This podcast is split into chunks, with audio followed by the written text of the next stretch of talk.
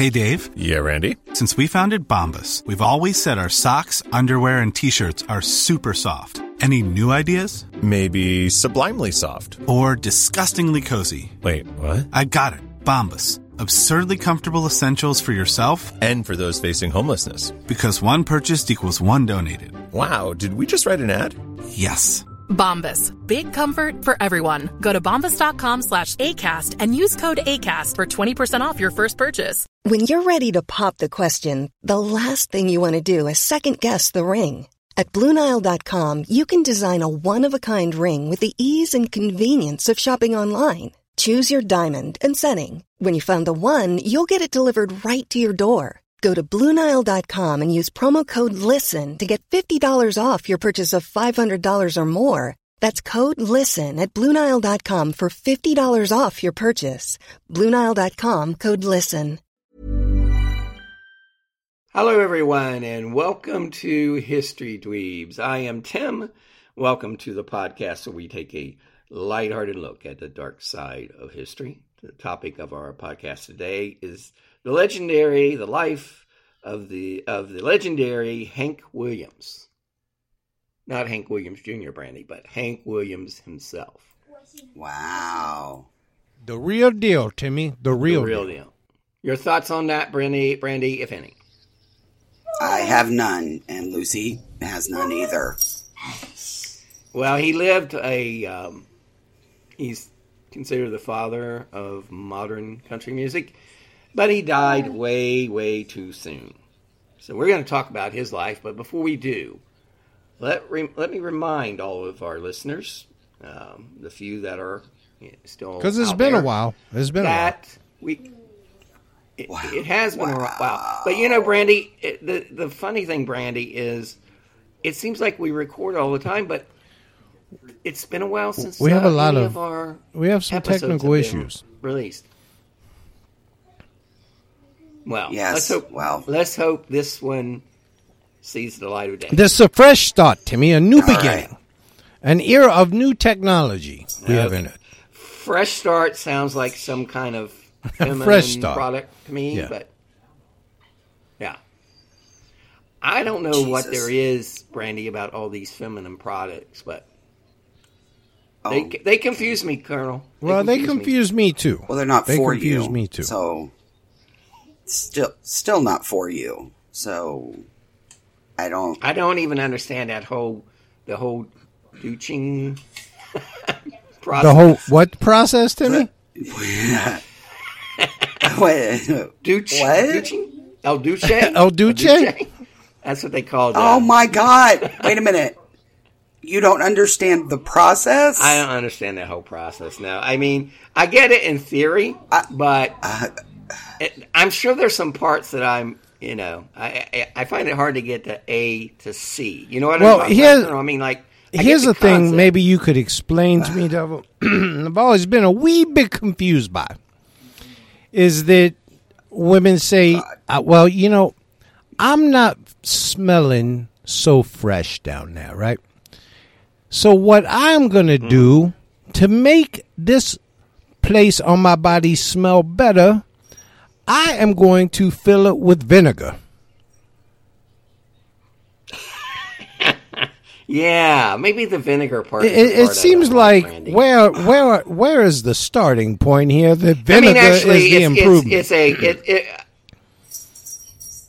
I get that, Brandy. I get that it's a, a vagina shower. I mean, I get that, but yeah, that whole vinegar thing throws me off too because no, it's it's one of those things that makes your eyes water and everything else. And I so that's my question.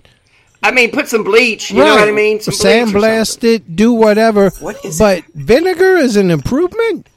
Not really sure What is- how that works have you- to me. What's I guess that's what I always wonder. What is your I- starting point? Women are mysteries, They're- Colonel. they're enigmas. mystery. Yeah, they really okay. are. First of all, the two of you are acting like you don't have access to Google. So, I Well, mean, at well, any point, let, this could have let been me answered uh, for you. before we go on further. Let me remind everyone we're a comedy podcast, and sometimes we talk about adult subject matter. I guess I should have did that like a couple minutes ago. Well, you're already deep into it now, Timmy. You're deep into it. So, Brandy, uh, would you maybe like? You think we could, like at DweebCon, have a symposium on that whole process, call in some experts, and because you know, I, let's face it, a lot of our male listeners are not oh. that are not that smart. So, I'm sure they could benefit from it. What is happening? Look. When I you know, Chuck can can do that is fine. But what I'm going to tell you is that when you have a problem down there, mm-hmm. you know, a lot of time there's, you know, bacteria and there's all this other stuff and the vinegar The cooties, helps basically, clear out okay, the vinegar helps clear out some of that harmful bacteria that's up there, allegedly. But wouldn't I wouldn't- would also like bleach- to state that doing that. thing? Hold on, matter. I would also like to say not bleach. That would burn. Did you just say fucking bleach? Jesus Christ, dude! What the what else hell? is going to kill the I'm just saying coochie it solve that problem, and it would smell, make it smell better. Well, yeah. like, you know what? If I just inject it in my veins, You I'll never never, get COVID? I'll never Yeah. get COVID. Or yes, so you know. But I, me I mean, state, in all in all for fairness, the record, that's true. Hold that's on. true. And and let me state for the record that it is not healthy to do that. Your system down there is self like a self cleaning oven. So just you know, just So- saying. Do they sell devil? You know, sometimes your your in, intestinal gut flora becomes disrupted, and you have you take probiotics, right? Do they sell like vag biotics? Something that you could just take to keep the yeah. uh the Okay. Yes. That's good. Yeah, you can get you can get some over the counter stuff that will Like allegedly anti do that. antifungal, Yeah. antibacterial sort of thing. I don't think it's called that. I don't know. You know, off the top of my head. I, I call it crotch rot. Is Well, it's, basically it's vaginal term, I think, degeneration, which brings us to Timmy. athlete's Timmy, vagina. um, That's what it is. Uh, we got a new sponsor this week. Big Al's. Oh, Big good. Al's Oh, Body God. Shop. Remember Bob had the um, they had Bob's uh, signs or paint company.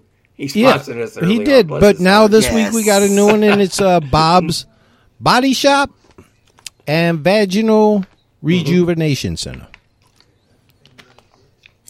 Oh my Well, God. because think of it, one Timmy. stop shopping. It's it's perfect marketing because generally, who's backing into things, wrecking the cost? You know, it's it's a female demographic. So then they bring it in, they get an got- estimate, and they say, there, "Hmm, and I can get it fixed down there. Not only are you going to fix my bumpers, you know, metaphorically, um, and he does do lifts Mm-hmm. if you you know got a little sag on the things there. So we just welcome Big Al's Body Shop and Vaginal Rejuvenation Center, Timmy. Did Bob sell because you called it Bob's a while ago, a minute ago? Did he, did he sell? No, Bob was our first one. Bob and I were brothers, so it depends on oh, who you get that. Thing. Oh my God. Well- Well, you know what? Let's get I some mean, merch really, from there. Let's get know, some merch from them. yeah, we need some. You can, I want merch from you those can people. get. I, I, I like the motto: "You can get your oil changed while you get your oil changed." Girl. right, Timmy.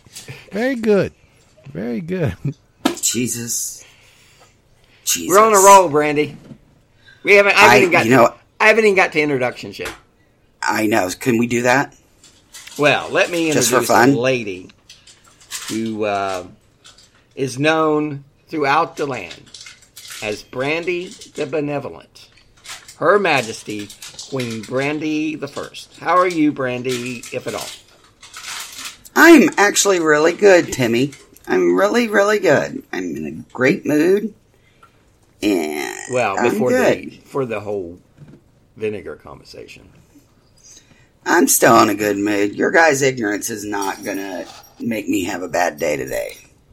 Well, I'm glad of that, So- Brandy, because you know Brandy's not happy. So you one. got up this morning and put on your right, ignorance underwear, Something like Brandy. that. Devil. It just our ignorance just bounces right off you. Is what you're saying. Oh my gosh. it just bounces right off. I'm gonna, Take Have a those to Target day. with you. despite the two of you. Well, we're going to see if we can't change. That was that, young Noah. Timmy. I I take that as a challenge, Devil. I, I give I give us five minutes, but how is Noah young Noah? is fine. Noah's fine. He's good. Has he stopped? Everybody's his, good. Has he given up his? I haven't seen him on any uh, TikTok videos where he's getting taken off the plane lately. Is he? Is he uh, Oh. done done with his uh, anti? Or Is he still wearing a mask? He's Is he still pro-mask. wearing his mask? You know, yes, yeah, he does. And let me also just say that you know the protest on the plane. I just quit giving him his Oh. allowance, so he can't he can't buy a ticket to get on. Uh, So you know, sitting below the belt. I mean, how is he going to play? those days are over. How's he going to play um, Call of Duty? Well, and. I mean, when he's walking home from school and all the other kids got the, the Ugh, gummy worms, Fortnite. and Noah's just going to be eating uh, cheap candy that. Yeah.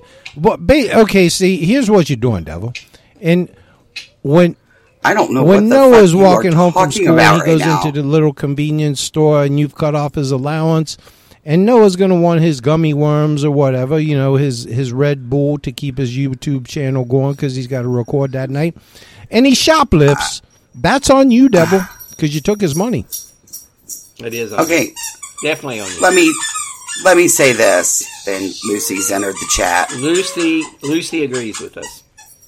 Yeah, well, let me also say this. Noah gets dropped off the bus basically at my front door. There's no bodega from here to there. So, I mean, he's pretty safe. And he doesn't like gummy worms or Red Bull. What So, Now, I hope you're giving them uh, age appropriate gummy worms. what is an allowance these days I don't think that's for a any of young your man business. Noah's age? um, room and board. Okay, well, so he's sleeping out in the backyard now? You took away his allowance? I, I mean, yeah, I mean, you know, parents, you know, they always throw Yes. that up, don't they? They don't they, Brandy? I mean, Colonel, don't they always throw up? Your, they're paying for your room and board. I mean, Well, it's kind of like the whole idea of being a parent. Yeah, right? well, That you're- you know what? I supporting see. your I child. used to always tell my boys While they're that little. uh, they were arguing one time over something they something that was theirs, and uh, you know who it belonged to, as boys are wont to do. And I had to stop them, and I said, you know, boys, take a look around. Everything in your purview is mine. Everything Yes, the I light am touches the river is that all mine. life springs from in this domain.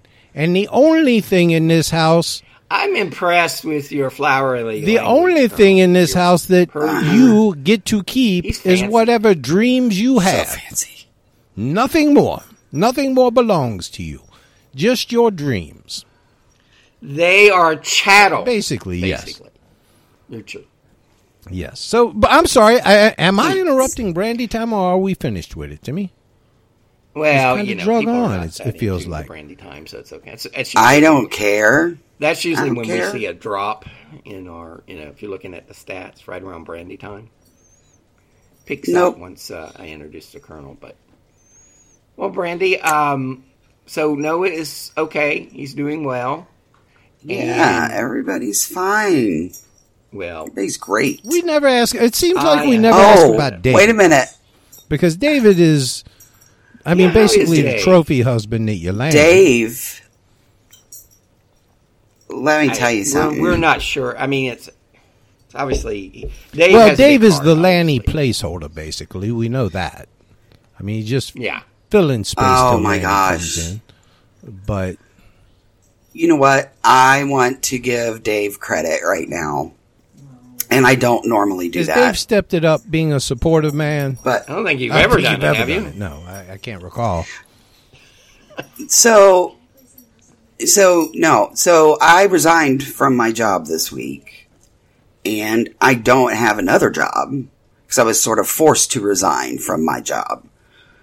And my husband has been So, you're kinda like nothing Richard but Nixon. supportive. Sort of, yeah. But my husband has been nothing but supportive and wonderful. And I know he's freaking out and he's kept me calm. And I want to give him all the credit for that. So he's been amazing. And so th- it's been it's been so um, it's been wonderful because if he'd have freaked out, so I would have freaked out. Well, Well, So now we're I mean, just at it a very even freak. me that Dave is supportive. well, I think Dave has probably been supportive for quite some time. He's just not been recognized for said support.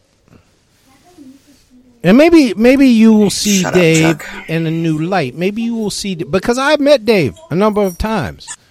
I don't know. I see no imperfections in Dave. Yeah, but I don't have anything. Well, it, it, that's true. And and with Dave, when you're in a room with Dave, so, our, so paint a picture for our listeners. It's like uh, the clouds part and sunbeams. Well, let me paint a bigger picture, a, a more clear picture for you, Timmy. bluebirds singing over. As the door opens, Timmy, and a man walks through Mm-hmm. with a pair of work jeans and whatever t-shirt and a pair of suspenders, uh, Dave's trademark look. Then the clouds part and the sun breaks through, Timmy. Larry King copied it from him. Yeah, Larry King saw Dave one day and he's like, Yeah, that works. Actually, when they made the movie Wall Street, Timmy Gordon Gekko, Gordon Gekko saw Dave and he's like, Oh yeah, yeah, yeah. Hmm. Hmm. Uh, that guy's Yeah, getting a he's- lot yeah. of tail. I'm going to Yeah, so- him.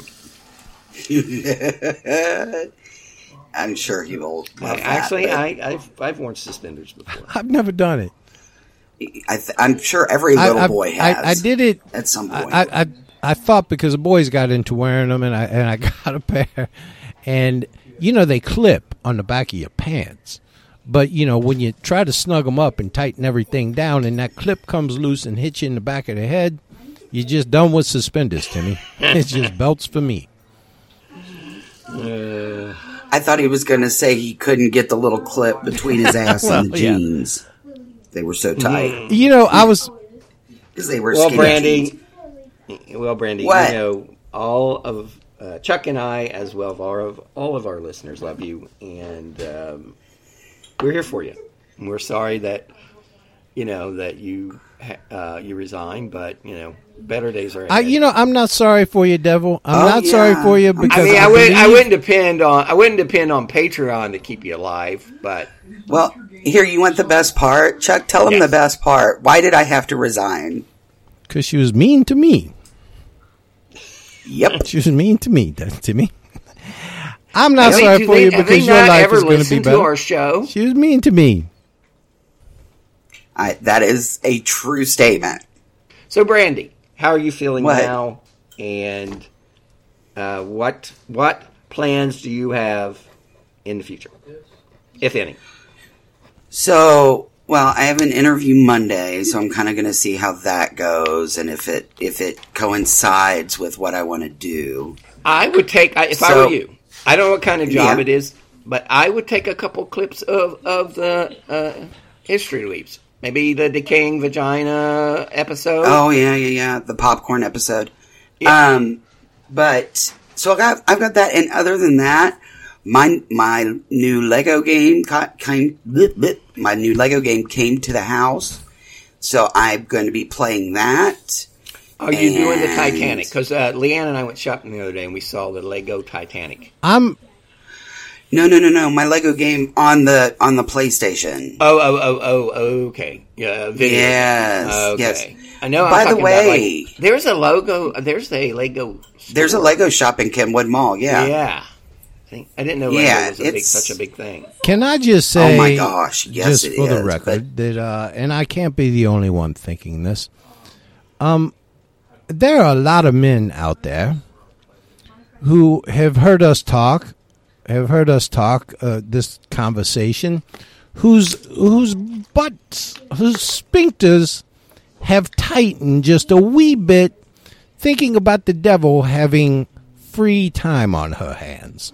I do have. I'm just thinking about Dr. Evil. She's going to get a hairless cat. There's going to be a little mini devil. And I'm just, Oh, There's gonna. She's she's probably stocking up on yeah, iLoot. I'm just thinking imagine. this is the devil. I want an otter. you know what they say about idle hands in the devil? I love otters. They are so cool. Oh, there's the whistle, Timmy. There's the bell. I think it's Colonel time. yeah, Let's do let's do that because I don't want Chuck to get upset for me picking on him. He is known as a man of God, Brandy. Nope. He is uh, considered uh, a prophet by many. No. He is someone we can turn to in these troubled times of plagues and wars and other conflicts. Warren Jeffs was a prophet. Who? Warren Jeffs or that guy from Waco, David Koresh. They were Oh, prophets. yeah, yeah, I would were like to Chuck a have my own prophet like that? Yes. You could start a cult, devil. The- You know, Team Colonel is is it. Well, Call me. Colonel is I- pretty much. a you think I've not started that? He Call is a man. He is. He's been called an oasis in the desert of despair, Brandy. By no one. By no one. He's a best-selling author. Um, you may have read his book, "How to Make Love to a Woman." It's. Nobody's read I, it. I believe it's uh, like eighty-six straight weeks, and uh, Eight, on the New York 84 Timmy. I don't want to. I don't want to inflate my accomplishments. 84. Okay, 84 weeks. The very honorable, the Reverend, he's a man Weird. of God, Colonel Charles Beauregard Hawk Walters III, affectionately known as the Southern Gentleman. How are you today? I'm not Colonel? good, Timmy. I'm not good. I uh Unbirding yourself. Unbirding yourself with well, us, Colonel. Timmy, I, I'm you know I'm I'm a young man relatively, but I don't get treated like one. No, you're not. And I'm going to give you an example. Yesterday, me and my youngest boy Logan decided to uh, so- go shopping, so and we was up in your neck of the woods, Devil, with outlet malls. And we go to the Van store, I know. the gym shoe store, and we're getting ready to check out. And, you know, there's a long line there, a bunch of cashiers. And I go to pull out my debit card, my check card, to pay for everything. And something falls out of my wallet and hits the floor.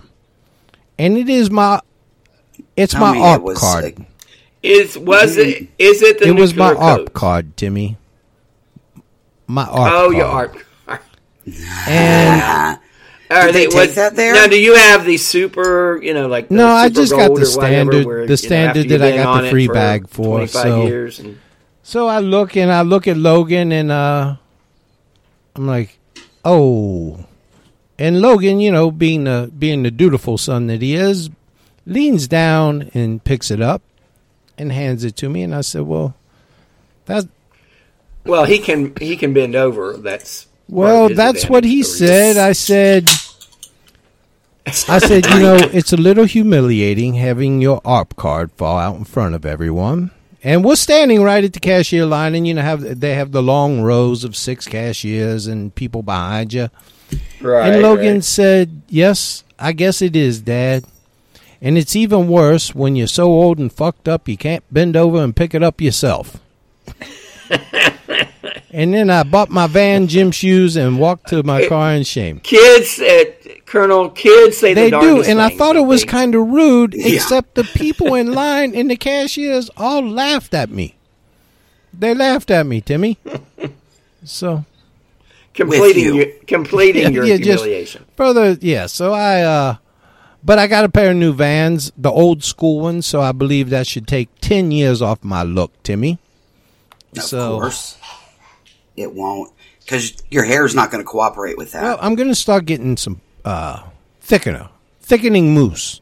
you can get some plugs. No, not the plugs. I seen Hey, I seen on mousse. Arrested Development when Tobias got plugs, and it did not seem pleasant. That's true.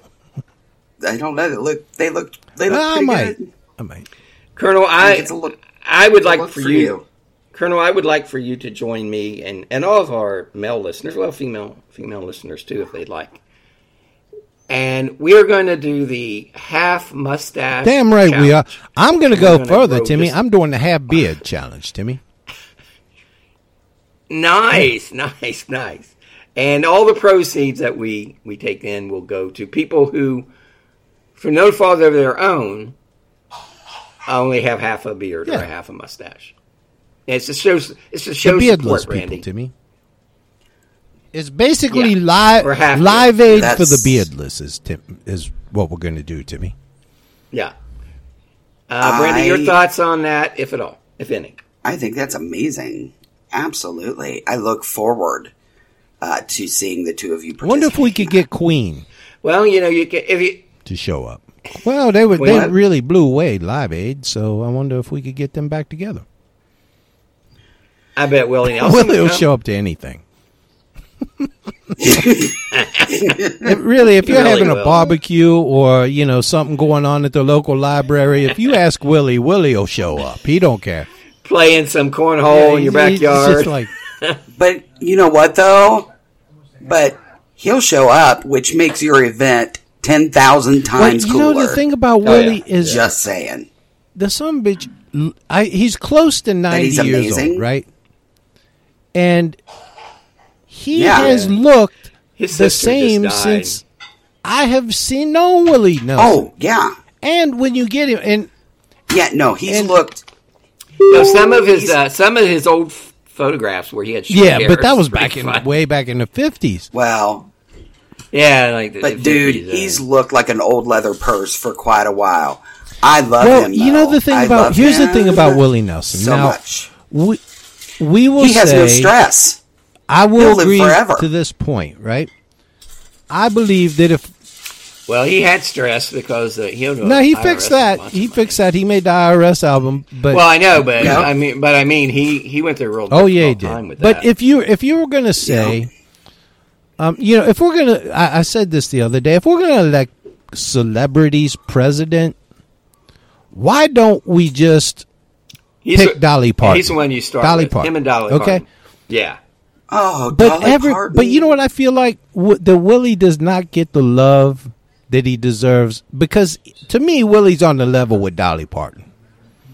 He's right up there, except for the stoned all the time part. You You, know, know- Dolly's not that, but I saw Willie Nelson in concert maybe like it was right before the pandemic, and um, you know, obviously he's he's older as you mentioned, so it wasn't the show that you that I was, you know, I it wasn't the Willie Nelson I would love to have seen, but he was. I mean, he was still amazing, but he was he he um, he only did a short. His set was real short, and uh, he could hardly he could hardly sing uh, because I think he had like uh, I want to say he had pneumonia or something, but oh God, he, yeah, but um, I wish I had saw him back in the day because I did he's one of see him favorites. back in the day. Timmy, I will also say this: if you look on YouTube, uh, there's you know, as you, everybody on this show knows, that I am a uh, big Bruce Master. Springsteen fan, Timmy. of the YouTube videos. And if you look on Oh, YouTube, you will you were talking about see YouTube a clip of Willie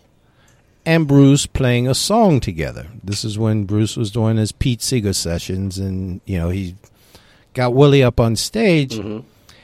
and Willie's got that old beat up guitar that he still plays, and Bruce was kind of doing a little guitar solo, and Willie started picking on his guitar, you know, just doing a lot of picking and playing, and Bruce actually kind of kind of smiled and laughed at Willie that he still could do all that stuff at that age. Because Willie was just up there showing off, Timmy. So Can you imagine how much that that guitar would be worth if yeah, oh yeah. if they ever it was ever auctioned off? Because he don't he doesn't he have like people sign like sign it like all the other performers? Yeah, but then it falls off because the wood's falling off his guitar. So yeah. It's, can we talk about this guy? Yes, let's, let's, talk, about, Hank Hank, Williams. yeah. Speaking of a, uh, legend, a legend, um, Hank Williams is the father of contemporary country music. Not sure if they did any DNA Mm-hmm. testing there, Brandy, but I'm just you know it. it, it he's been, that's what he's been called, the father of contemporary right. right, right. country music. Although I like hi- I like his version of country music better than the current, but that's a personal preference. He was a superstar, Brandy, by the age of 25, and he was dead at the age of 29.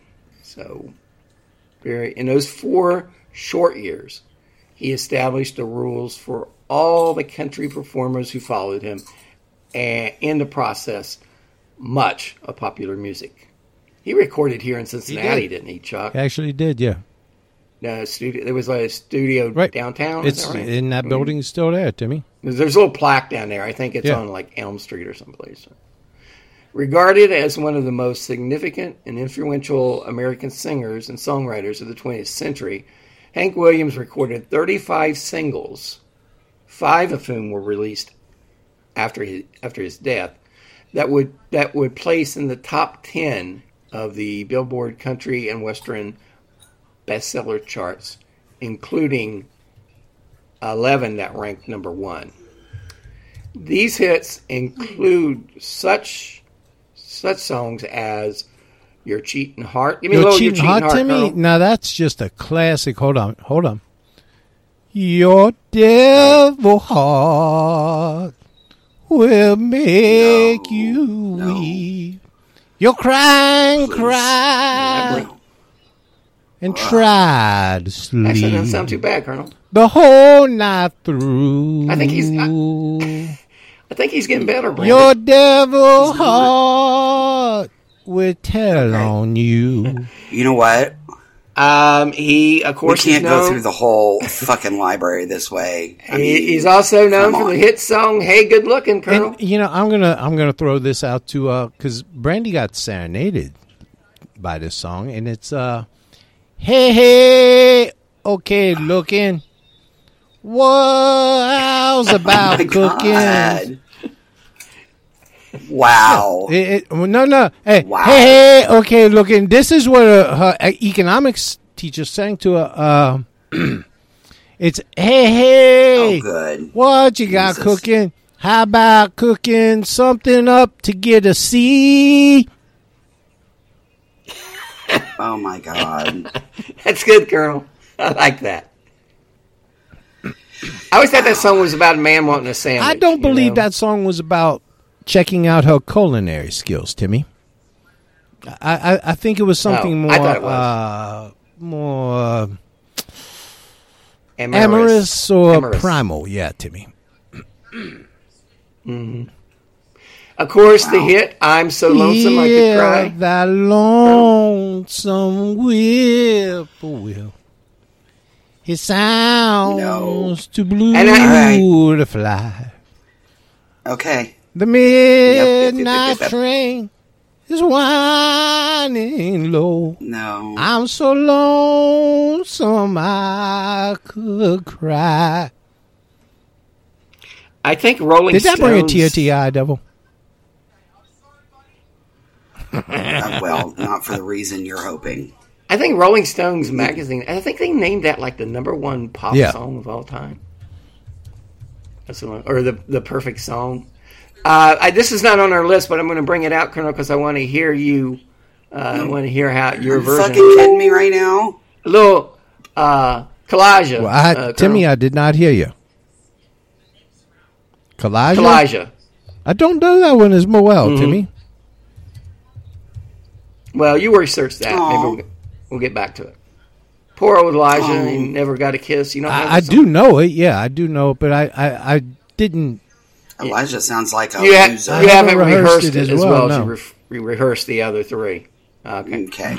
Well, Hank wrote a body of songs that became popular music, and his direct, emotional lyrics and vocals became the standard for most popular performers. He lived a life as troubled and as reckless as depicted in must, m- many of his songs. Hiram King Williams. Now that's a name, Brandy. I Hiram gone with King too. I mean, they should have made his name King Hiram Williams because then they could call him King all the time. But then I guess Elvis would have been upset. I don't know. But he was born Yes. in he was born in Mount Olive.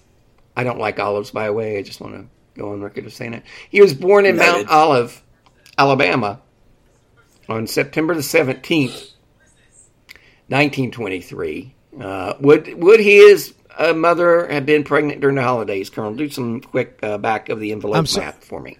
Repeat that, Timmy. No.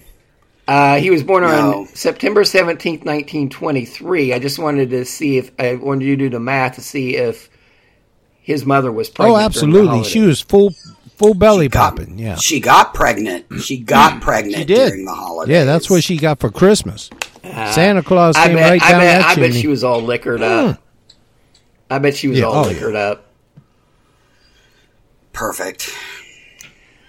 Uh, Hank was the son of Jesse Lilybelly, Lilybell, What? Lily, and Alonzo Hubble, or Lon Williams, also known as Lon Williams. And he got So Lily and Lawn. Lily, yeah, or Lily Bell, whatever you, however you preferred it, Brandy.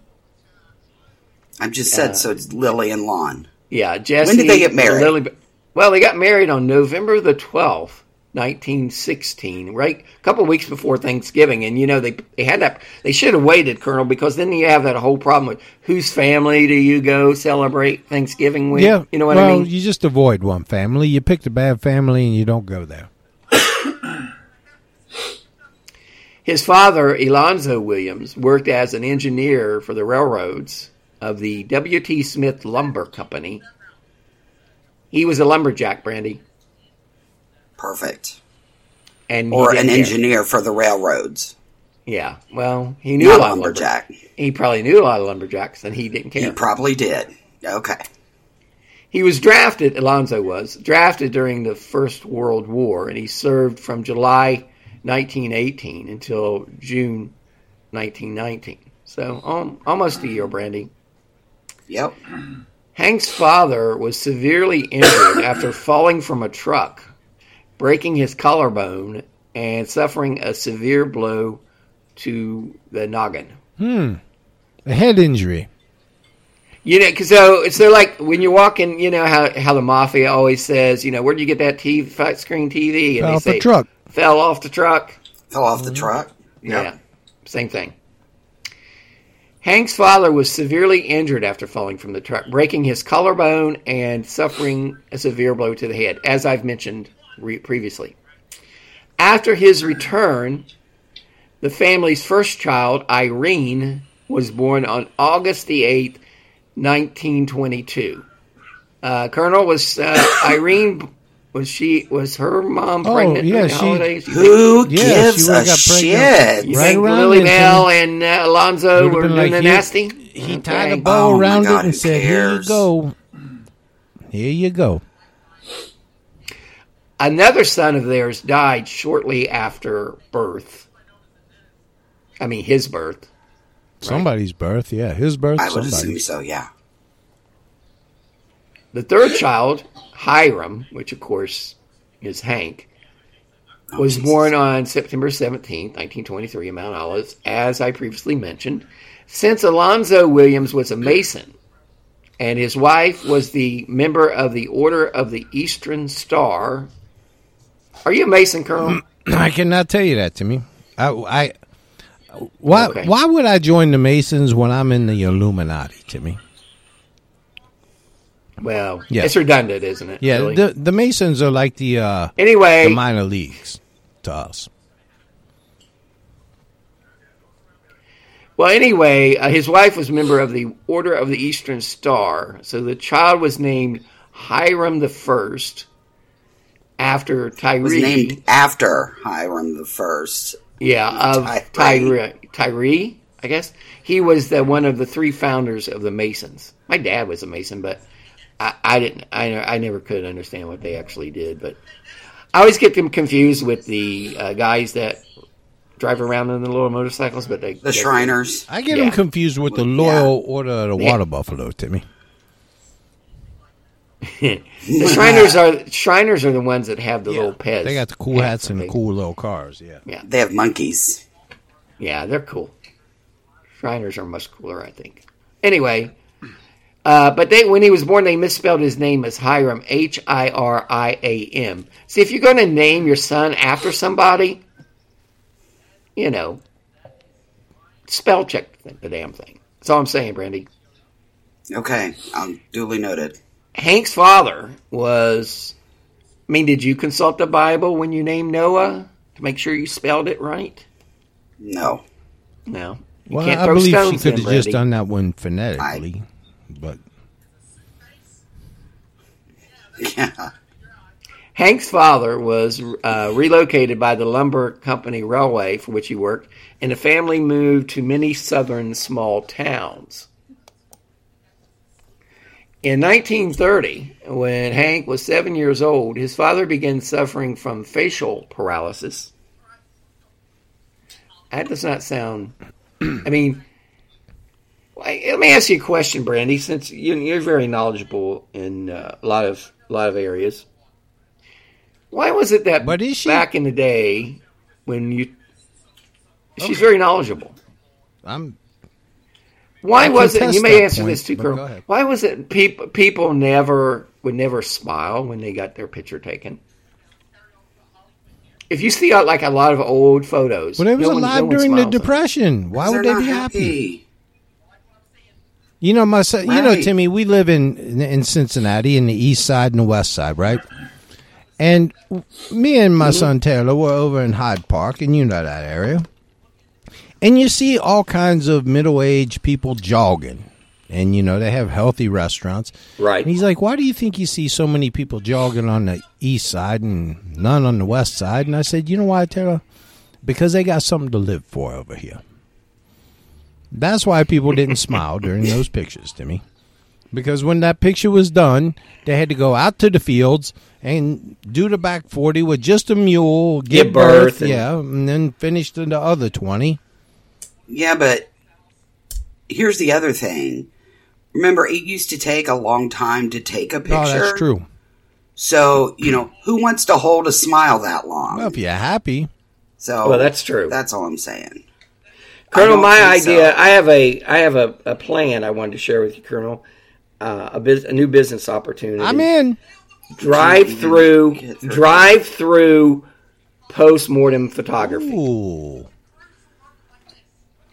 You know, Oh you just bring God. your you just bring your dead relative up Mm-hmm. through the drive through. I mean, it can be on passenger side, can be on the driver's side, I guess. But and then I, you know, I just snap Oh a, a, a photo of it and uh, something you can share Well, with your loved ones. See, but then that takes away, to me, the, the problem with that is you're taking away people's ability to take selfies at the visitation with the corpse. I wonder if anyone Well- ever. I wonder if anyone does that, like with Oh, I, selfie. no, I've seen like- uh, I've seen people actually Yes, take they do. selfies uh, with themselves of the corpse. It's yeah, gross. Hey, so what happened to Hank's dad? Well, in 1930, when Hank was seven years old, he was born in 23, so seven years later would be 1930. Good job. Good math. Sure. Yeah, as I said, his father began suffering from facial paralysis, which is not a laughing matter. Good. I see where you Um, did that's that. very- I do too. It was sad. At the Veterans Hospital in Pensacola, Florida, doctors determined that the uh, cause uh, was a brain aneurysm, and Alonzo was sent to the VA Medical Center in Alexandria, Wisconsin. While while he and he's- Alexandria, he- Louisiana. he, is still waiting today to be seen, as I understand right. it. Wisconsin. Where did you get fucking Wisconsin? I said Louisiana, right? Did no, you didn't. You said Wisconsin. It was hilarious. I loved it so much. I have facial paralysis. Leave me alone. I don't. or just maybe I have the same aneurysm. He remained. Uh, so no, it, it it was in Alexandria, Louisiana. He remained hospitalized for eight years. Brandy, man, that's a long time to be hospitalized just because your face won't move. Well, maybe you just don't want to go back home. Right. I mean, uh, applying makeup would probably be easy, right? Because you're not twitching well, or anything. He would. Anyway, Shaving oh will be God. hard though. he remained hospital. because you know how you gotta move your face and puff out your cheeks and you know to get everything. So Yeah. Yeah, and that facial paralysis is nothing to scoff at. and Uh, yet you're scoffing. he was there eight years, Yeah. Randy. More will giggle. Here we are. More than scoffing. I mean, can you see? Can you see like you know his physician coming in to break the news to him? Him and his, you know, like uh, Lily, Lily or whatever her name is. She's there. Hiram is there. And doctor comes in. He's got his doctor's you know coat on, steth- stethoscope, and he looks at his little chart and says, "I'm afraid I got some bad news for you." He's got facial paralysis, and he's probably going to need to be in the hospital here for What eight kind years. of insurance did he have Big- that they let him stay in the hospital for? I think it. Well, it was probably vet. I mean, I'm assuming the V. Well, I don't know if the VA was around. around I mean, they yanked my I don't know. gallbladder out and sent That's me where he out went. now. He was at the VA. He was at the VA. Don't say you don't know if it was there. It's right there. You said it. I question myself. What the fuck sometimes, are you Brandon. talking about? I question myself sometimes. Tim was fact checking himself. There. Jesus shit. Oh Well, my you distract God. me. You get me off track talking about face paralysis. Okay, so so he's this. hospitalized for eight years. Why would you be in Here's the my hospital for eight though. years with facial? Because he can't eat if he can't eat or drink. Oh, drinking would be funny to watch, though. Well, no, you'd have to duct tape that one side of the mouth shut.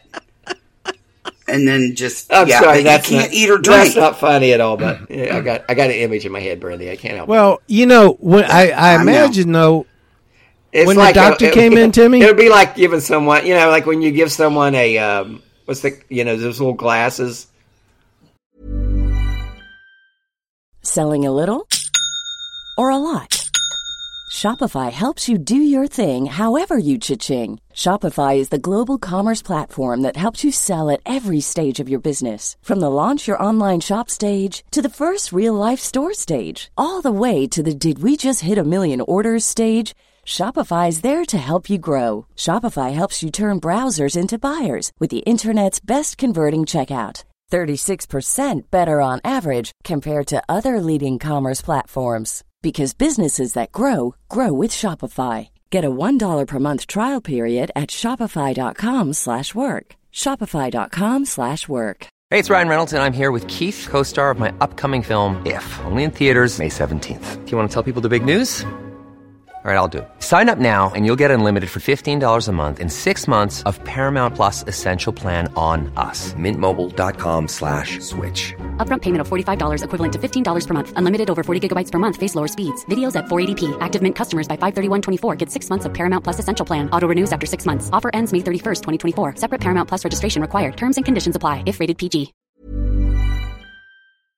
that you know the, Why? the, the water you know the glasses that will leak oh, the drinking I forget what they're glasses. like little- they make dribble you know. glasses. Dribble glasses. yeah yeah yeah yeah yeah dribble glass Well, you know, I imagine You two when are the like doctor when the doctor the came in and gave him the news, and then the wife came in. The doctor Uh-huh. probably said to his wife, "Well, he took it well because he didn't he didn't move.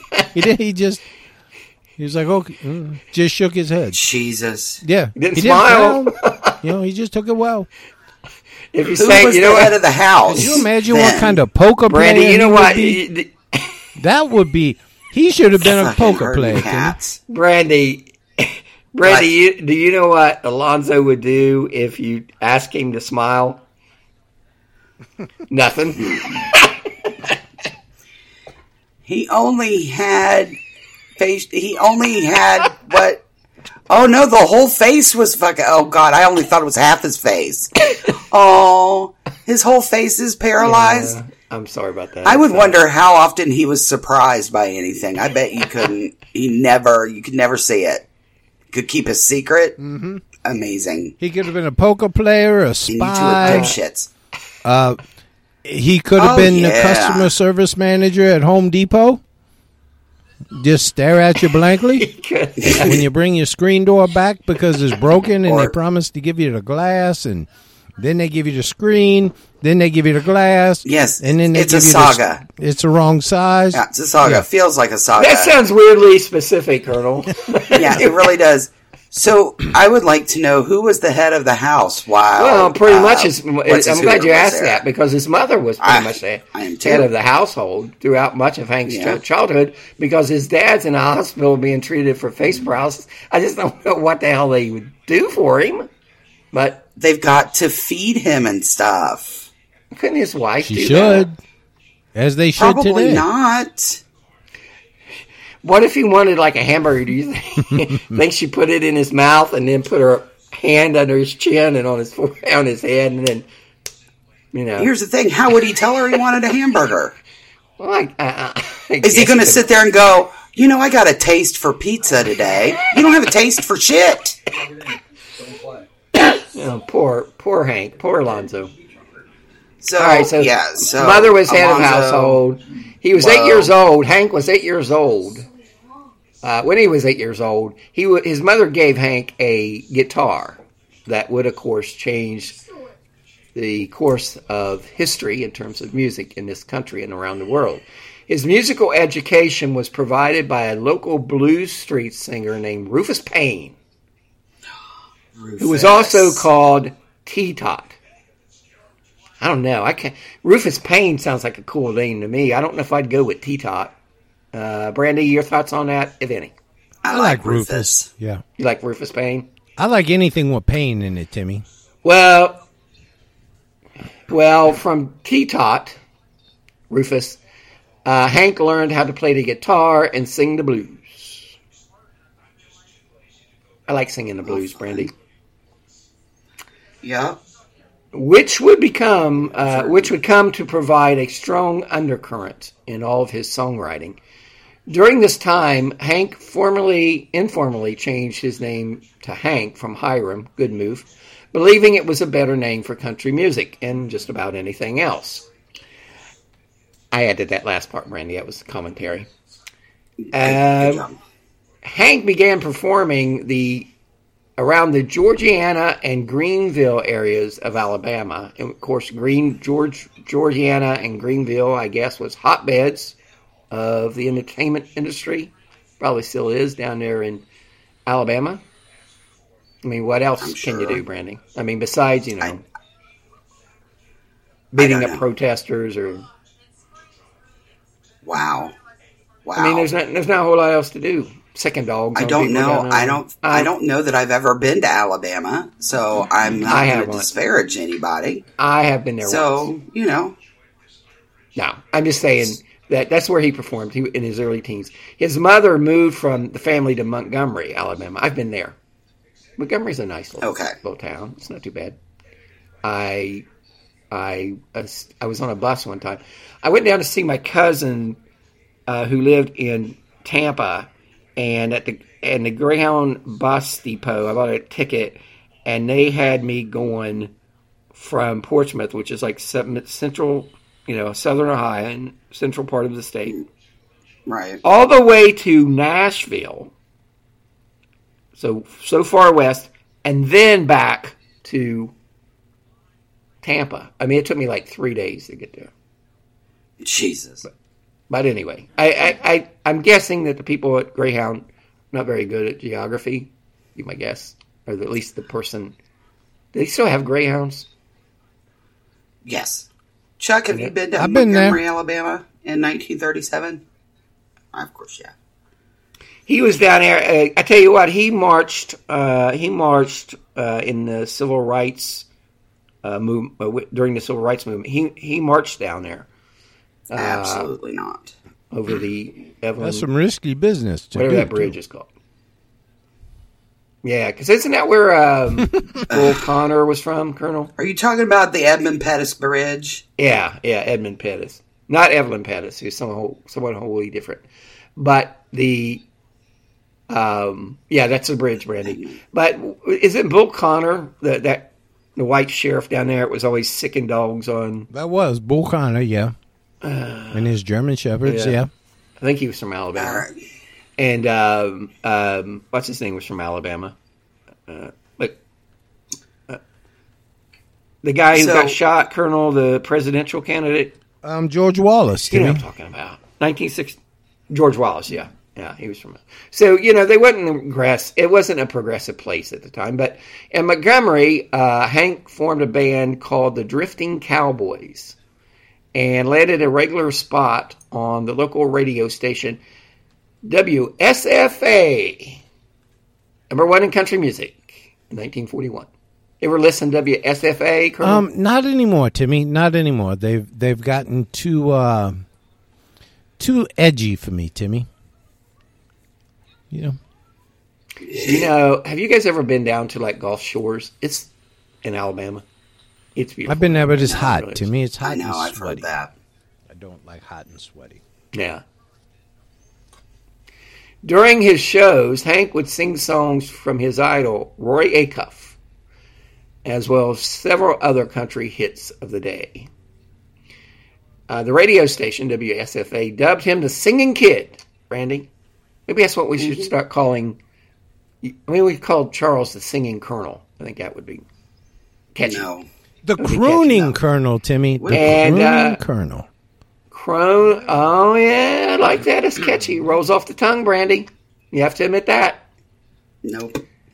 Hank stayed with the radio station for the rest of the decade, so he was there nine years. This WSFA. Although he would become a prolific songwriter, a terrific and prolific, he never learned to read music. And for the rest of his life, or for the rest of his career slash life, uh, based his compositions in storytelling. So he drew from his own personal experience, and that's how he got material for his his song. Um, when uh, now you would think that many parents would be proud, Brandy, that their son was singing on the radio. But you know what? Yeah. His dad, when they told him that, he didn't even smile. Just saying. Oh, that's really bad. Hank's successful radio show fueled his entry into a music career. His salary was enough for him to start his own band, which he dubbed the Drifting Cowboys. You know, uh, his son, Hank Williams Jr., had a band called Luke and the Drifters. So I wonder if that's where he, you know, he took that name from. Different name, but similar. Sure. I'm thinking here on the fly, Brandy. I'm just having I- original thoughts. You're not doing great, so stop it. the original members. I mean, if you really, if you had face paralysis, Colonel, how would you know if you were having a stroke? Ooh, that's a good one, Timmy. You couldn't use Think fast. about that. You couldn't use the fast rules. Right. Oh my god. The original members were guitarist Braxton. This is of the Drifting Cowboys. Braxton Schuffert, a, fid- a fiddler, fiddler Freddie Beach, and comedian Smith Hezzy Adair. Oh, I bet that Hezzy was a hoot, Randy. It sounds like it. Uh, James Jimmy Porter was the youngest member, being only 13 when he started playing the steel guitar for Hank Williams in the group. Arthur w- Whiting was also a guitarist for the Drifting Cowboys. Well, they just had a lot of cowboys come into that band and leave, I guess. That's why they're Drifting Cowboys, I guess. Hard to keep good help. Yeah. The band traveled throughout central and southern Alabama, performing in clubs and private and at private parties. James Ellis Gardner later played fiddle for him, and Lily Williams became the Drifting Cowboys manager. They were about to hit the big time, and Brandy is going to tell us all about it. Well, Hank dropped out of school in October 1939 so that the Drifting Cowboys could work full time. Lily Williams began booking show dates, negotiating prices, and driving them to some of their shows. Now free to travel without Williams' schooling taking precedence, because the damn school always gets in the way. Well, see, and that's Uh, people say stay in school, stay in school, and sometimes it's better not to. Sometimes it works out, and Yeah, most of the if, time if it you doesn't. were if you were talented as uh, Hank Williams, it works out. Right. Uh, the band could tour as far away as western Georgia and into the Florida panhandle. The band started to play in theaters before the start of the movies, and later they played in honky tonks. Forrest Gump was also Amazing. from Alabama. Forrest Gump. Yeah, when he from I think he was. Where from I'm Alabama. here. Chuck? He's I'm, being no, I'm super trying to give you your So room, weird. devil. I'm trying to give you space to express He is on the edge of his seat. I He's am sitting on the edge seat, of my Brandon. seat. Okay. Okay. So Oh, Williams' I'm alcohol Jeffrey problem Toobin, started actually, during the devil, tours. during the podcast. I'm taking a Toobin break, oh devil. God. No. Um. Tubing in the morning, So- tubing in the evening, tubing at supper time. So Williams, his alcohol problem started on when he was on these tours. Uh, Uh, mine started on while occasion- recording this show. Seven years ago. I, I feel like you Um, did start a little a- earlier than that, but but we digress. we do digress. Yeah. That's something we're good at, digression. So on occasion, though, he would spend an important part of the show's revenues on booze. Now, see, that's that's a that's a downward spiral, Brandy. Meanwhile, between tour schedules, Williams returned to Montgomery to host his radio show. The American entry into World War II in 1941 marked the beginning of hard times for Williams. I wonder if uh, his dad could give still give people the side eye. Oh my God. I don't think it was eye paralysis, although that would make you an even better poker player. It would. Jesus. Um, let's see. I All just of his picture band I just picture this poor little Damn man it. in in the in the wheelchair in the corner, making no facial expressions. This poor little guy. Jesus. All right. So all of his band members were drafted to serve in the military while he got a 4F deferment for the military draft after falling from a bull during a rodeo in Texas. See, if you're bull riding and you get hurt, that's on you. You know, Yeah, well. Did- they Uh, told his see. dad about it, but his There's a chapter his in dad that in my book about that, Timmy. He didn't look surprised. How to safely ride, uh, in quotation marks, a bull. Oh, Many do of you their have a, do you have a chapter on hot wives? Um, You know they wear they wear uh, hot wives wears those ankle bracelets. That's how you can. That's how you yeah, can and identify. the, even a the hot hotter wife. wives got the uh, toe Wow. rings. If you Yeah. want to ratchet up the hot wife or not, Okay, you get so- the toe ring. And That's why people need to buy. That's why people need to buy his book, Brandy, because a lot, a lot of people don't know this. Okay, amazing. So, uh, many of the replacements refused to continue playing in the band because of Williams' worsening alcoholism. He continued to show up for his radio show intoxicated, so in August of 1942, WSFA fired him for habitual drunkenness. Maybe that would be a much cooler reason to be fired I was than mean to Chuck. picking on Chuck. Yeah. During one of his concerts, Williams met backstage his idol, Grand Ole Opry star Roy Acuff, who later warned him of the dangers of alcohol, saying, You've got a million dollar talent, son, but a 10 cent brain. I, I'm Wow. not sure if that's a compliment, really. Um, Hank, You know, if he said it to, he said that if he said that to his dad, his dad wouldn't even, wouldn't even, uh, right. You know, frowned. He just. Wow. Hank I mean, you, Audrey. if you have, I mean, face paralysis keeps you pretty even killed. I would think. You would think that. Stop it.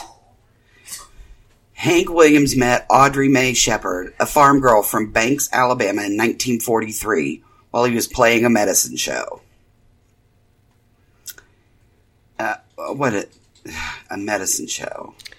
Yeah, that's where they have Something. a show and they sell medicine. Right.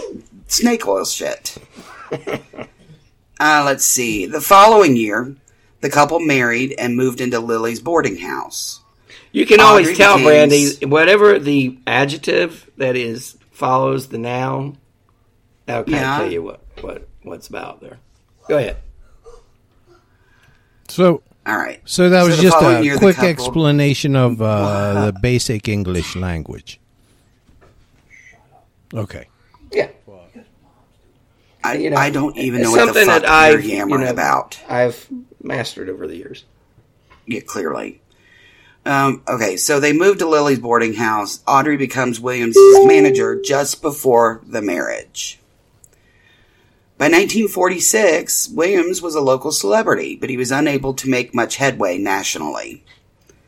That year, Hank and Audrey visited Nashville with the intent of meeting songwriter music publisher Fred Rose, one of the heads of Acuff Rose, Rose Publishing.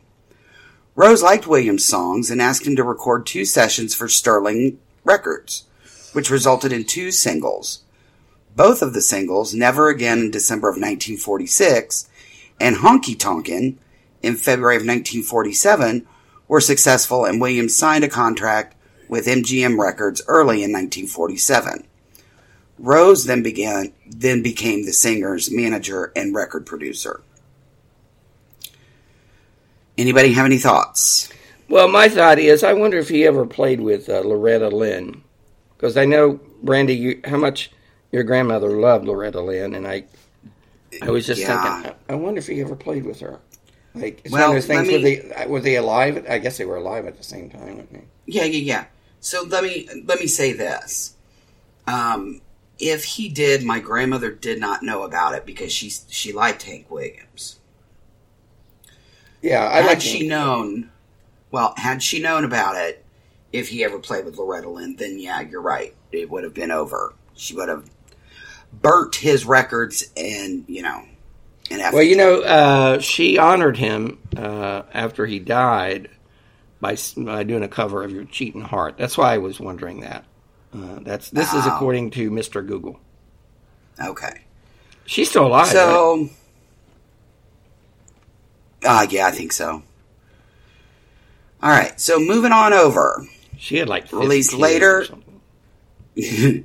something. It on over, released later in 1947, became like Hank's first single for MGM. It was an immediate hit and, cli- and climbed into the country's top five. Into the country top five. By the summer of 1948, he joined the Louisiana Hayride, appearing both on its tours and radio Who else was on the Louisiana whole ri- Honky hayride? Tonkin, Loretta Oh, Lynn is 89 right. years old, still with us. Elvis made his debut on She's the been with her husband hayride. since 19. awesome. Yeah, he did. Loretta Lynn has been married since to the same guy since. oh, Well, I guess he died, but they were married. They got married in 1948. He died in 1996. Ugh. That's a long time to be All right. married to somebody. Just saying. Yes, it is. Ugh. Uh, let's see. Uh, uh, okay, so Honky Tonkin was released in 1948, followed by I'm Long Gone Daddy. While neither song was as successful as Move It On Over, they were very popular, with the latter peaking in the top 10. Early in 1949, he recorded Lovesick Blues.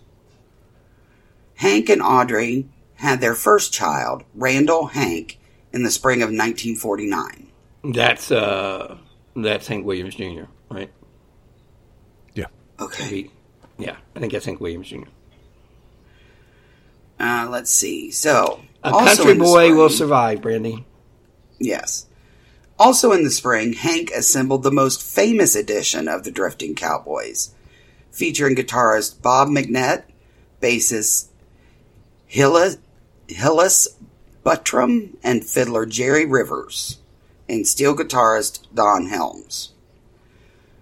Soon, he and the band were earning $1,000 per concert while selling out shows across the country. Williams had Do you- no fewer than seven hits in 1949 after the success of Lovesick Blues. I don't want to. I don't. I. I really don't want to say any more on this, and I, I don't want to make fun of it anymore. But you, do you know one of those signs, early signs of face paralysis, is drooling? I would think so, yeah. Well, yeah. I would think so. So you two better, you two better be Yeah, very, well, very See, careful. my face is still moving, but the slobber's coming out. I don't know what to do. Yeah. like a Saint Bernard. Uh, Williams began recording a series of spiritual records under the name Luke the Drifter, many of which were re- were he re- just recited rather than saying anything. Fearful that disc, disc jockeys and jukebox operators would hesitate to accept these unusual recordings, William Williams used his alias to avoid the marketability of his name. Although the real identity of Luke the Drifter was supposed to be anonymous, Williams often performed part of the material uh, of the recordings on stage. Uh, most of the material was written by Williams, in cases some in some cases with the help of Fred Rose and his son Wesley. Hank continued to rack up hits in 1951, beginning with the top 10 hit Dear John and its number one flip side, Cold Cold Heart. Melt your cold, Colonel, a little cold, cold heart, heart. Go ahead. Why can't you free Thank you. my something? Doubtless All right. mine. Mm. Amazing. Uh, Williams also had begun to experience the fruits of crossover success, appearing on the Perry Como show and joining a package tour that also featured Bob Hope, Jack Benny, and I Minnie love me Pearl. some Minnie Pearl. Well, Love you know, Pearl. Colonel Perry, Perry Como, Colonel, he got a Oh, he of was. tail. There, there was a big scandal because uh, um, they found Perry and Bob Hope and Minnie Pearl in a, in a menage a trois. Timmy, Menage a trois. I think that's what the yeah, right call as it. there was right as there was Uh, Eiffel menage Tower a and Minnie, trois. somebody walked in. I hate you guys. It's so gross. the mini did mini Pearl have her little hat on with the price tag on it? Well, she had some clamps on some certain body parts, and there was a price tag hanging. on oh no! Stop You know what she said when someone walked in on Colonel?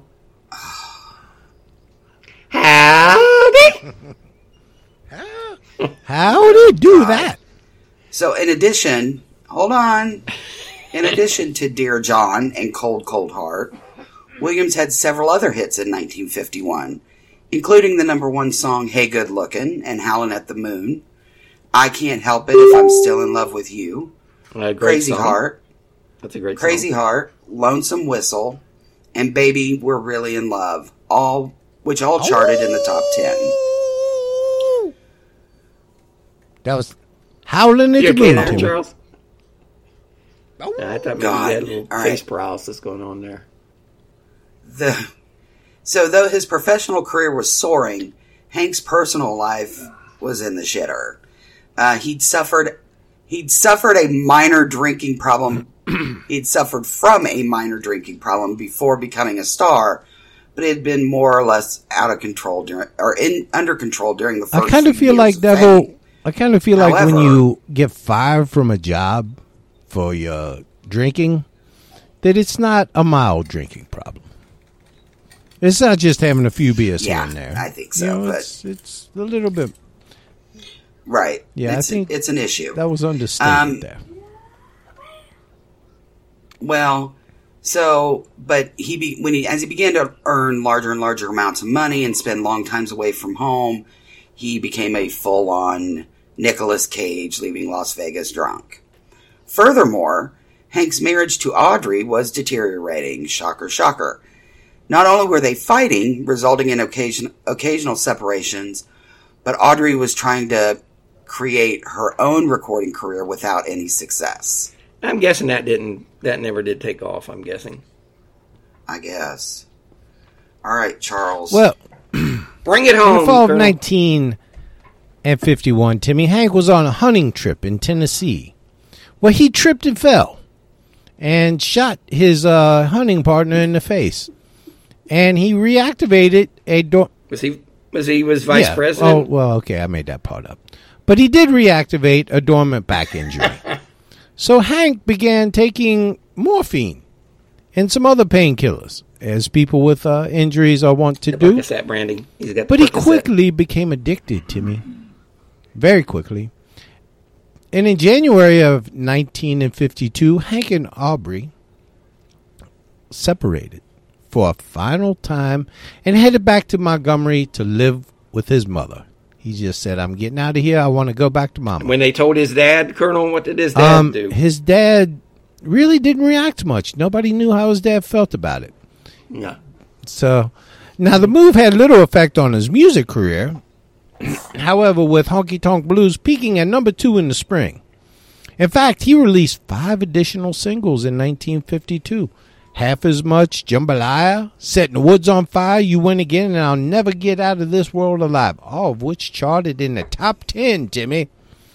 Now, in spite of this success, Hank turned completely reckless in 1952, spending nearly all his waking Reckless. hours drunk and taking drunk, taking drugs.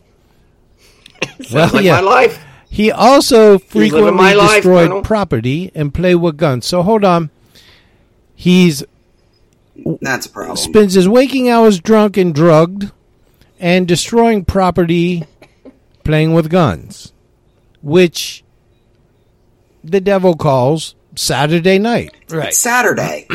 Which, yeah, I would say, which now would get you elected Yep. to Congress. So now we're Yeah, in May 54, Timmy. Audrey and Hank are officially divorced, and she was awarded the house and the child, as well as half of his future royalties. Now, see, that's some bullshit right there. No, because she bullshit should get there. half of the how, past how ones. she get half of his I get future that. royalties? But the future, he ain't married to her in the future unless she's coming over and saying, "Here, but he's but he's drunker than fuck. He doesn't know what he's signing. But I think in that divorce ah, agreement, she that needs- woman, that woman Yes, made she out like a bandit. Who do you think drew? Who do you think drooled more, him or his dad? mm, I don't know. Depend. Yeah. Oh, him. So, see, I think that she needed to show up at the house three times a week in his house in an apron and say, "Here's your future, you know, marital." Marital obligations for my Yeah. future royalties. you don't know where you were going with that, do you? Nah, I- no, I get what he's saying. He's saying that you know you're going to get paid. I'm going to get paid for your future uh, revenue, based on your future revenue. Then Chuck is saying, and she has an obligation to. He wrote a he wrote a song Perform. that he got No. paid for, and then he's going to get paid for into the future. Now they were married, and he was he But she doesn't know that. to her until he was drunk. Then he was just grunting and rutting and fornicating. But anyway, that was all one time. He's, he's And hitting then it he with says, the floppy at that point. and with the floppy. you got to come and do it in the future. That's just as equitable in my in my view. No, Now, now Hank continued to No. play a large number of No. concerts, but he was always drunk before the show, and sometimes he would miss the gig altogether, like George Jones. You Yeah, missed you missed one, one gig. One gig, and all of a sudden now in August, the Grand Ole Opry fired Hank for that very reason, explaining he could return once he dried out. Now, instead of heeding the Opry's warning, and really, if the Grand Ole Opry warned you, you should you should take it to heart. He just sank deeper into his self-destructive behavior.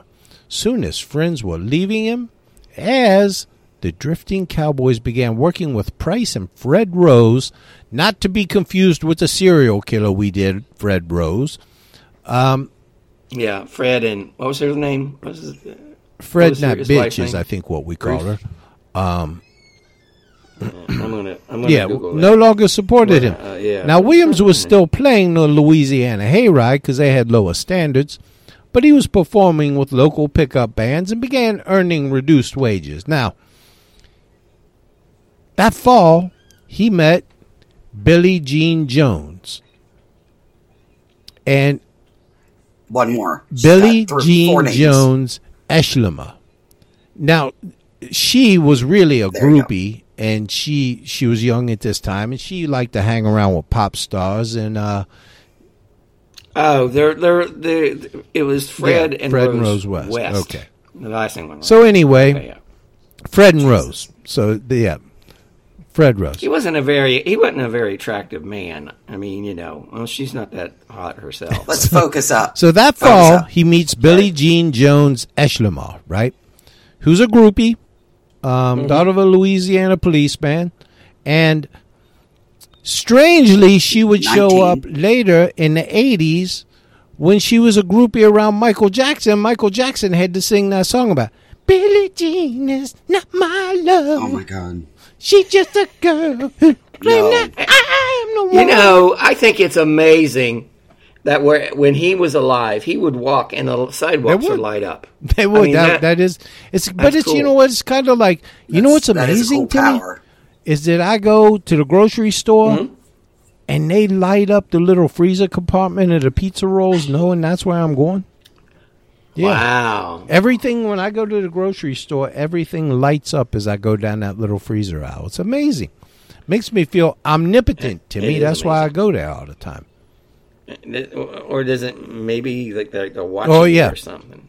You know, like in, have you ever been to those fancy hotels and you know where they have the uh, mini bar and you can just touch. Mm-hmm. Yeah, and they charge you thirty four dollars for the and take a peanuts candy bar. if you just touch them. Yeah, well, but they know they know if you're taking something out without going into the room to check it Mm-hmm. out. They know. It's a little bit creepy, Brandy, wouldn't you say? It's by weight, you dill hole. That's how they know. Well, by October, Billie fucking Jean hell. That's was not married. as impressive. They were married. Now, Hank also signed an agreement to support the baby, who had yet to be delivered, of one of his other uh, girlfriends, Bobby Jett, who's who's Why do they call it delivering a baby when the baby is already there? It's not like you're getting it from like a drone or something or store. Amazon. It's already in the woman's. well, I think it's delivered. Here's the thing. It's like It's a like pizza in the oven. Domino's It's not really your pizza while baby it's in the oven. The pizza comes It's out of the oven. Yeah. And then it's and then We're it's right delivered on the same to the page mother. with that, devil. Do they give you like a li- like they do in Domino's when you order? Do you, are you able to track it like when it's out of the oven? Yeah. Oh, you do- can track it. Oh, you can track Do it. they do they do quality check after you have a They kid? don't.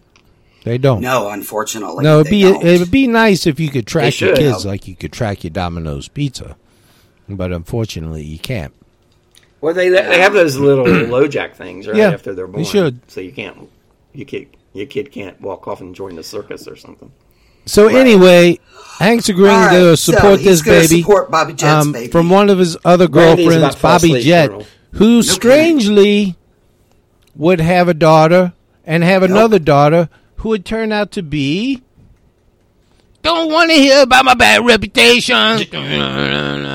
Joan Jett, Joan Jett of the uh, right? of the Runaways. That's not true, and it makes for a good story, Yeah, Brandy. Don't like let our facts listeners are going to fact check. getting something. away. So, by the end of the year, Williams was having a having heart problems, and Toby Marshall, a common man doctor, was giving him various prescription drugs to help soothe the pain.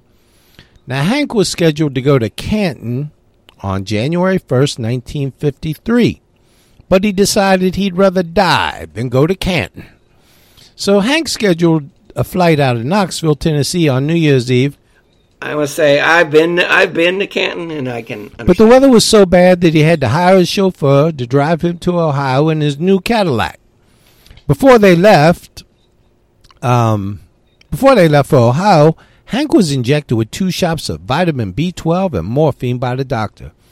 He got into the back seat of the Cadillac, allegedly with a bottle of whiskey, which I could believe, and the teenage chauffeur. Did you know they, they used to inject? Uh, I was reading I was reading this I'm reading this book on Ulysses S. Grant when he was you know right before he died. They would inject him with bourbon. I think Devil's got a bourbon drip. That- A Bailey's drip, yeah. so anyway, the teenage chauffeur, and I don't know that in bad weather I would want to hire a teenager to drive my Cadillac, but you know he wasn't. Hank was not prone to good judgment, so they headed out for Canton. But that's probably before. That's even before like the highway system. Oh yeah, because right? they're going to So- get on uh, bloody eleven. When I when the driver was stopped for speeding, Mm-hmm. the policeman noticed Hank looked like a dead man. So he was taken to a West Virginia hospital and officially declared that he was weakened and burning him. He was driving around a dead man. Yeah, he Yeah, died you on this trip. it. Trip. He died on this To trip. Canton, to, yeah. uh, in the, he got so pulled died in the over by a cop, uh, and the cop said that man looks like a dead man. So they took him to the hospital and confirmed that in fact he was a dead man. So he See, the the chauffeur should have just said he's got face paralysis. yeah, body paralysis. So Hank had died in the back of the Cadillac on the way. Now, ironically, the last single he released was "I'll Never Get Out of This World Alive."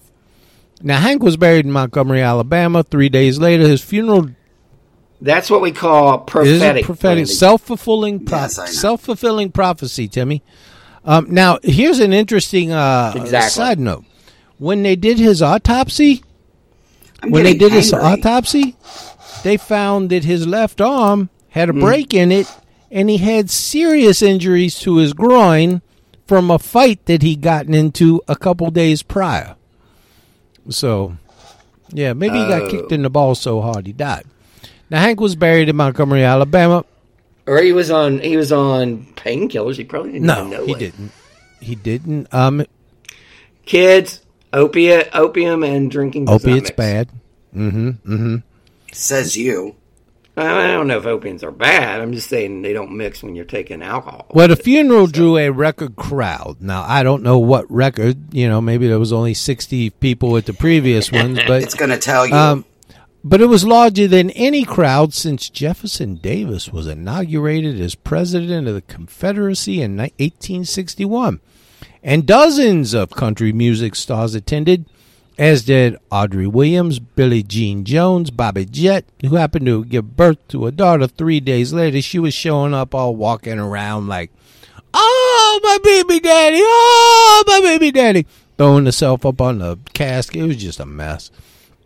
Um, Um, what was his dad's reaction, Colonel? you know, his dad was just stone faced, Timmy. His dad took the news right in stride. Didn't his expression didn't change, and then immediately, of course, I'll never get out of this world alive. Jumped to number one, and it was followed by a number of records throughout '53, including "Your Cheating Heart," uh, and "Take These Chains from My Heart," Timmy. And in 1961, Hank was the very first inductee to the Country Music Hall of Fame. Devil, I got a question for you, You Devil. I, I want I want your opinion on something. Yeah. Dolly Parton, they're gonna induct her into the country or to the Rock and Roll Hall of Fame, and she declined. She Yeah. said, I, w- "I really am not a rock and roll musician, and so I think it would be inappropriate." And they installed her into the Right. con- Rock and Roll Hall of Fame anyway. Do you think that was disrespectful against to her Dolly? will. I think they should have just left her out. But then I think they need to change the Yeah, Rock I and Roll too. Hall of think, yeah, Fame. if someone says, I mean, she she was doing it because of the other artist, right? She didn't want to be recognized in a field that she. Really However, wasn't once known you know, there's so many musicians that are not true rock. You know, because you could make the argument that Motown's not rock and roll. You could make the argument that rap is not rock, rock and roll. Well, but I, I, I, yeah, I get that. But I mean, I think They should just name it what the Music Hall to of say Fame. is, yeah. But I think they should have grant. But Yeah. I mean, once you once it's declined, then you Right. drop it, right? You know, think no, no, no, no. It's like when they try to someone take tries to make you take the you know the leftover salmon or whatever. Here's know. the bigger thing. What Dolly Parton says, Well, that's you fucking point. do. That's my point. Yeah. If Dolly says no, then it's a no. I mean, it's It's a hard no. yeah, it's, a hard Dolly no. fucking Parton, dude. So Yeah. But we're gonna we're gonna honor you whether you like it or not. Yeah, I'm not. And people do you know that that's to me, sad and it- about it- Hank uh, it's always Hank Williams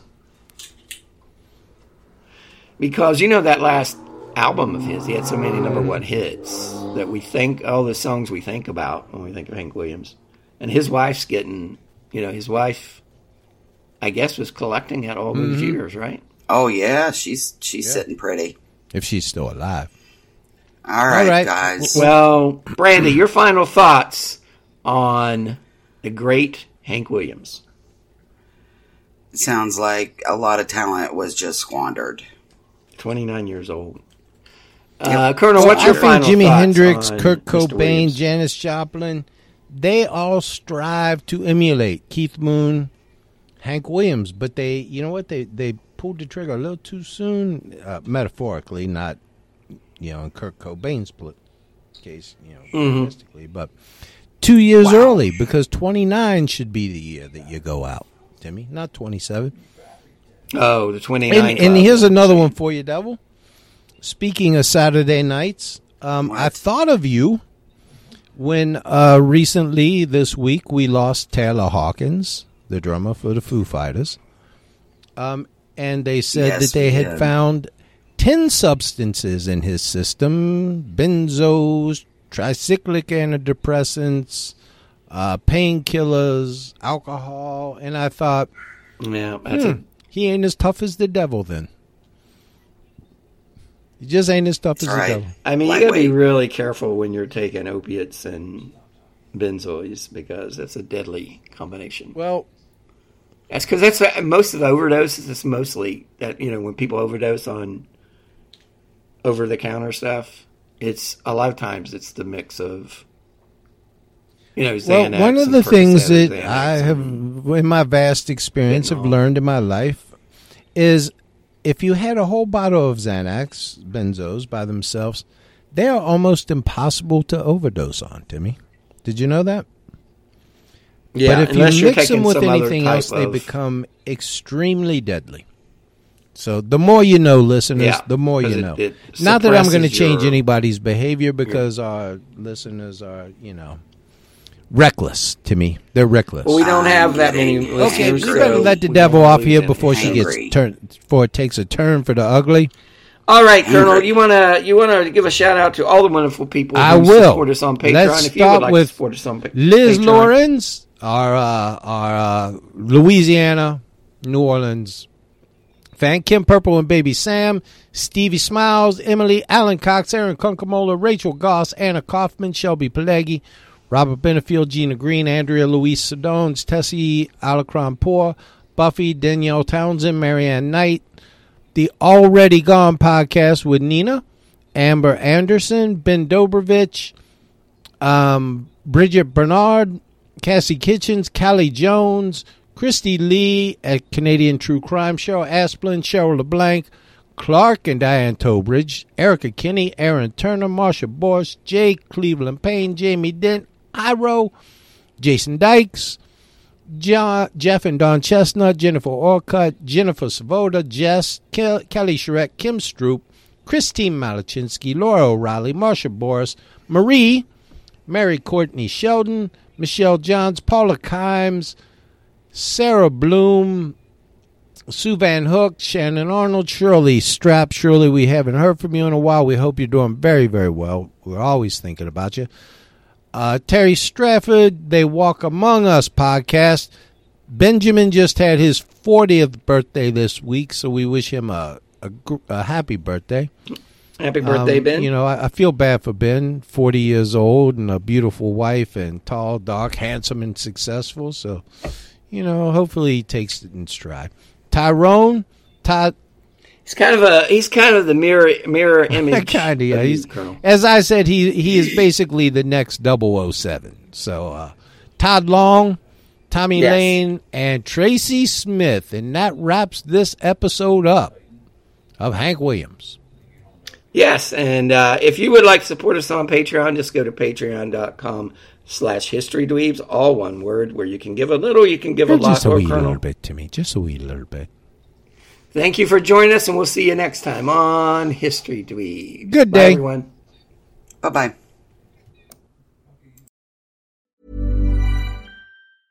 Hey, it's Paige DeSorbo from Giggly Squad. High quality fashion without the price tag. Say hello to Quince.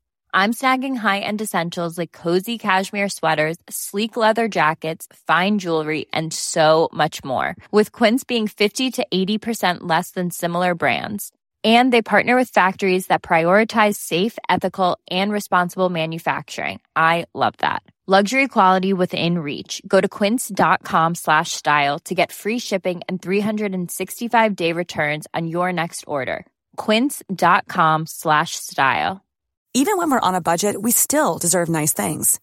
Quince is a place to scoop up stunning high-end goods for 50 to 80% less than similar brands. They have buttery soft cashmere sweaters starting at $50, luxurious Italian leather bags, and so much more. Plus, Quince only works with factories that use safe, ethical, and responsible manufacturing. Get the high-end goods you'll love without the high price tag with Quince. Go to quince.com slash style for free shipping and 365 day returns.